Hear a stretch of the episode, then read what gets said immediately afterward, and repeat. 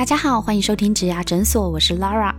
这个节目里，我们会讨论履历面试技巧，分享职场人际难题，还有各种职缺和产业的解析，以及优秀的工作人物专访。希望可以陪你度过职业倦怠的苦闷，走过转职焦虑的彷徨，让我们一起闪闪发光吧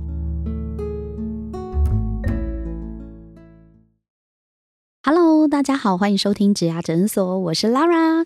今天呢，我们要来讨论一个在职场上班族以后一定会遇到的一个问题，就是关于高年级职场的上班族们要怎么样面临转职再出发。今天也让我们欢迎另外一位主持搭档阿斯卡。大家好，我是阿斯卡，我就是那个斜肩碰到高年级的阿斯卡。定义上的高年级职场是几岁？呃，应该是说，是呃，定义上的高年级的话，应该是我觉得将近在五十岁，五十岁左右，对不对？或甚至以上的这个这群上班族朋友们。据说啦，我是说，据说在呃法令上规定是四十五岁以上，但是我们自己放宽一点，我们就算放宽到五十岁以上。好，所以斜肩碰到的意思是坐四望五了吧？对对对，好残忍 那我应该是斜合碰到啊。啊，对，可以吗？你应该再加这个垫子之后才能碰碰到。但是呢，就像刚刚讲的，这个是我们之后都一定会面临，或者是现在有一些听众朋友，就是我们今天要讨论的主角——高年级职场的上班族。是，好，那我们赶快来欢迎其他两位来宾吧。首先，让我们来介绍 Shelly。Hello，Shelly。哎，大家好。那我就是鞋跟碰上的高年级。那目前呢，我是负责一零四的中高龄再就业，帮高年级再出发。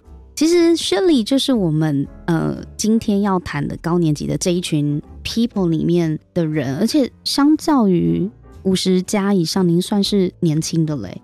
哦，我已经五年。快要接近中段班啊，这样陷入年纪好吗？我们这不在乎年纪的，我们在乎的是经验。对我们，我们在乎的是你有多了解这一群 people。对对，因为你本身就身在其中嘛。好，那我们欢迎薛丽，因为其实薛丽在一零四就是非常专业的这个高年级人力银行的主管嘛。我可以这样说，薛丽应该是跟着职场上很多伙伴从三四十现在到五十，大概就是我这个年纪。他就看着我们长大的。哇，薛里他其实就是在一零四负责高年级人力银行嘛，所以看到蛮多高年级的朋友，就是在中龄转职的一些呃遇到的一些困难啊，或是一些挑战，还有一些故事。今天也很希望薛里可以用他这个平台专业的经验，让我们明白，如果今天中年转职要怎么样，可以让自己重新再出发更顺利。那我觉得今天除了我们的专家 Sherry 以外，我们还有一个非常我们我一直很想听到他的故事的，呃，Fion。Hello，大家好，我叫 Fion。呃，我过去在电脑店相关的事业大概有二十多年的工作经验，今年呢五十有七，呃，我已经退休将接近快九年了。其实呢，Fion 也是我们 Parkes 专案团队的同仁，对，所以跟他一起共事，他是我的这个工作伙伴。那等一下呢，也可以。让大家知道我们到底是怎么样有幸可以找到他进来当我们这个 p o c k e t 专案的小编。他现在是我们厉害的 IG 小编哦，太厉害了，五十七岁 IG 小编，我们那个图做的有够棒的，真的。大家请追踪一零四 p o c k e t 就是账号就是一零四 p o c k e t 然后搜寻我们的植牙诊所 IG，就可以看到不用在上面的操作，他有发现动啊，然后发。图文都操作的非常好哦。那其实我今天有一个很特别的那个名词，我是从薛宇这边去学到的新的名词，叫做退休新鲜人。退休新鲜人是什么意思？对，因为我一直以为大学新鲜人，我大一嘛，我大学新鲜人，我大学毕业我叫做职场新鲜人。但是我也很想要问薛宇说，到底什么是退休新鲜人？没错，就像阿什卡讲的，我们大概都听过的是社会新鲜人。那社会新鲜人其实是指刚从大学毕业进到社会，他们没有找工作的经验，所以我们叫他叫社会新鲜人。那什么是退休新鲜人？指的是说从社会大学毕业，想要重返职场，可是呢，他们人生拥有非常丰富的社会经验，却没有找到工作的人。那我们统称一个叫退休新鲜人。那很多人会觉得说，退休没有啊？我不是自愿被退自愿退休的是是这个产业结束，或者是我老板觉得我年纪大，所以我要把我退休掉。嗯，其实退休新鲜人的意思就是说，你怎么样重新再出发？你可能第一个你要找的工作不是你原来以前的工作，你可能是跨行，有可能是你可能是旅呃全球旅行了一圈之后，你觉得人生好无聊，嗯，那你想要再再出发？那我们怎么样帮助这一群所谓的退休新鲜人，能够顺利的找到他的第二人生的工作？哎，所以退休新鲜人指的就是他已经退休了，先不管他是不是自愿的，对，那他退休下来可能已经离开职场好几年了嘛，但是可能因为某一种原因想要重回职场，这样子的族群。我们有个新名词，薛丽说这个叫做退休新鲜人。嗯，你菲用你是吗？我应该是很符合这个，你就是对不对？对。那你自己觉得你是有这种退休新鲜人的心态吗？有退休 retire 跟 refresh 这两个字，现在是加在我身上。因为你刚刚有讲你退休九年了，对对对，所以我已经退休九年了。那我比较 focus 在这个新鲜人这上面。其实我现在我也把自己当做这个 refresh man。refresh，我们重新进入重新进进入这个职场。你为什么会想要再进来？我们我们进里面的人很想出去，真的，我好想退休。对，然后你已经退休九年了，去逍遥快活九年，你何苦呢？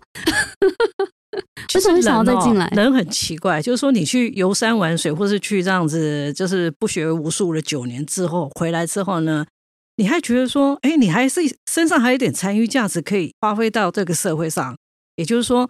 基本上觉得说自己体力还 OK，也想再试试看，说到底还有没有办法说被社会给接受？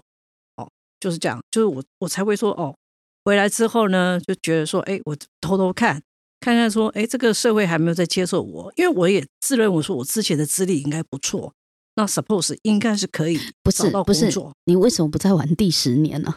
你为什么只玩了九年？Covid nineteen 呐，哦，都是都是对嘛，都是都是疫情害的，害的多少人整个人生都不是。你知道，我们这种梦想想要退休的人，就会觉得退休的生活不就是应该要一路的安排玩玩到天天玩，对对对，不就是要玩乐下去吗？你被绑在台湾之后呢，你真的没事干啊？你是不是每天看 Netflix、看书、看？逛那个美术馆是都会玩玩玩玩一天呐。那当你这是在家里真的是闲着没事的时候，就好吧。那我们再出去看看人家要不要我们啊啊！所以我才会想说，哎，再丢丢看。那那时候也觉得说，去年回来的时候，我就想，哎，五十六岁哦，我今年五七嘛，嗯，那五十六岁，哎，我自认为还不是很很老，因为现在还很年轻。因为我以前在日本待的时候。八十岁的阿公都可以当那个交通指挥的那个那个警卫啊，或是阿妈都可以去超市做事啊。所以我就觉得说，五十岁应该是壮年吧，还没有到老年啊。我自认为啦，所以我觉得说，哎，五十几岁再出来做事，应该是理所当然啦。但是我觉得你很有勇气，因为要是我退退下来九年。重新又要丢履历表，其实不要说我退下来九年，我现在没换工作十年，我再再叫我丢履历表都会害怕。可是那时候其实我并没有很寄望说真的人家会来，我甚至后来找工作，原先是找我原来本业的，后来发现到说都没有人理我，后来我就开始好吧，门市试试看，那个服务员试试看，那个 那呃什么什么呃比较就是说以前我没有涉及过的，或是比较累的。我问一下，你是从哪一个职位？退休的，呃，那个专案经理算是中高阶主管吗？对对啊，对管理职。那你从中高阶主管退下来九年后，你要再重新再出发，你不会拉不下脸吗？或是身段很难，真的再去找一些比较基层的工作？我觉得应该是说，形势比人强的时候，你觉得整个社会对你这个这个年龄没有办法提供。以前对等的这样的一个一个那个职位的时候，你会退而求其次，去去想说，好吧，我的 purpose 就是我要出去工作。那你今天不管给我一个看门的、一个洗碗的、端盘子的，哎，其实我到最后的底线是这样子。我到最后底线，我好佩服菲佣你你能够这样子腰弯了下来，然后面子拉了下来，那个最大的，其实我想看看看人生百态啊。我以前一直觉得说我就是年少太轻狂，都不去忽视别人，就是以自己为本位。可是你到这个年龄，你会沉淀沉淀，然后你会开始去看看外面的世界是怎么样的。嗯，所以为什么那个时候我会去做那个高年级服务生？学生时代大家都会去打工嘛，我相信大家都会。你重回职场打过工哎，你重回职场第一份工作是做服务生哦，就是高年级服务生。餐厅端端盘子的，对啊，对啊，对啊，对啊。我我听过一个案例哦，就是有一位就是呃大哥啦，他大哥他会觉得，我们那时候本来想说，哎，你是不是可以去餐厅他端盘？他觉得万一他以前的下属看到他的在端盘子，他没有办法拉下那个脸。其实哈，这个问题我有想过，哎，我那时候在三三家，因为那时候一零四高年级服务生有排安排我们好几家餐厅啊。那有一次是在那个台北市那种台北那个车站，黄金地带，很多人来人往。那时候，哎，上那时候我也会想到说，哎，我今天端端盘子，哦，在点餐 PDA 在点餐的时候，哎，阿力不是谁谁谁这样子，我会有这种想法，因为那毕竟那是黄金地带。可是我会觉得说，今天我不会觉得很丢脸，说啊，我在这边那个，我会反而很介绍说，哎，这一家餐厅有什么特色，你可以点什么餐，然后呃，你可以。就说哎，我我在这边做事，我还可以给你 offer，比如说打个折之类的。我会用这种心态跟我碰到的人，跟他这样子面对。可是很可惜，我没有碰到有认识的人来吃了。那不用你下次去的时候让我知道我要去，对我也要去。那 我觉得不用这个心态就很棒，因为每一样东西都当感觉是退休后很新鲜的在学习。那我觉得这一点，我想要请教一下专家 Shelly。那其实我觉得。放空，或者是让自己归零，然后或者是让自己重新学习新鲜感，保持新鲜感再出发，这个很重要。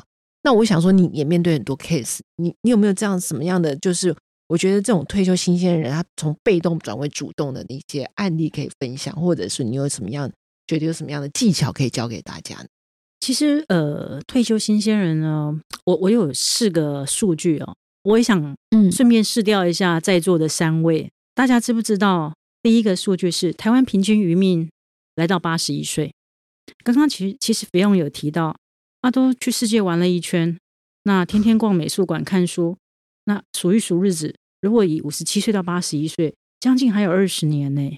嗯，你有没有想过怎么活得有意义？好，这是第一个数据。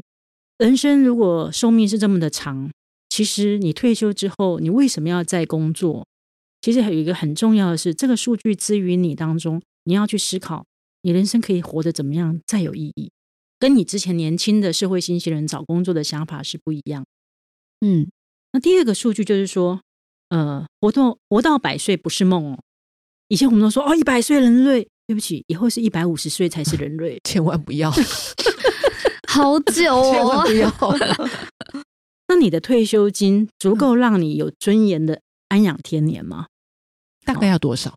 哎，大概我们算过，呃，退休后的平均余命二十年来算的话，你大概应该要有一千五百万。天哪！在座各位已经存好一千五百万，突然被雷劈到，这只是 为什么我们还不能退休的原因。好，我懂了。第三个就是，我们其实现在高年级要去想一想自己的社会价值，能不能帮台湾呃再创一个经济奇迹。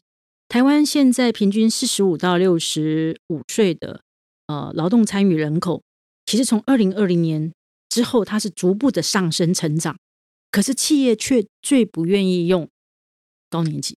嗯，可是我们台湾的人口在四十五岁以下的人呢，是失速列车的下滑，递减。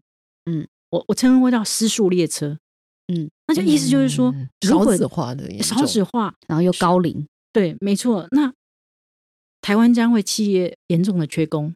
嗯，那如果今天第一个高年级不再出来就业，第二个企业没有用更开放的心态或职务再设计的方式用高年级，那你能想象我们现在有那么富足的经济生活嘛？其实这是国安议题，对不对？是，搞不好我们都要去，因为这是劳动人口啊，我们都要变成外劳。但是我怕国外不要用。那所以好好我们要用好或者或者是企业只用外劳，因为因为台劳没有没有人要用啊，没有人要替他工作嘛。刚刚拉拉提的很好，最近呃有一个法案通过，移工变移民啊，对。如果大家那么要用移民，那为什么不先来用我们本土的台湾那么优质的高年级的人才？嗯，我觉得可能在未来的企业用人的思维，真的都会做很大的改变跟突破啦。对，因为也是必须啦，认清现实现况，真的有人口这样子的一个年龄的断层啊。没错，还有一个我觉得退休新鲜人要去思考的第四个数据是，国外的医学报告是这样子：你每工作多一年，你的失智风险会下降五个 percent。也就是说，你再工作就是再健康，嗯，所以你看，肥用的身材保持的那么好，待会很想问他的是，他怎么样用一六八维持身材？哇塞！所以，所以退休新鲜人的这四个数据当中，如果你理解了，那你就会知道为什么退休之后你要再就业的好处。可是很多人就会问我说：“学理我也知道啊，就像刚刚肥用讲的，我回来之后我也想要再工作，没有人理我。”最后是一零四的高年级服务生找到那么优质的人，然后现在拉拉有那么好的一个助手，全台湾这么高龄会 IG 会 Podcast 的只有菲佣，所以呃，薛颖这边觉得他到底那个最重要的关键，比如说费用它的关键是在哪里？其实啊，企业一旦是年纪超过五十岁以上，你就会发现。那个人资主管或用人主管看到这履历表，就会把它放到第十八层，我再也永无翻身之地。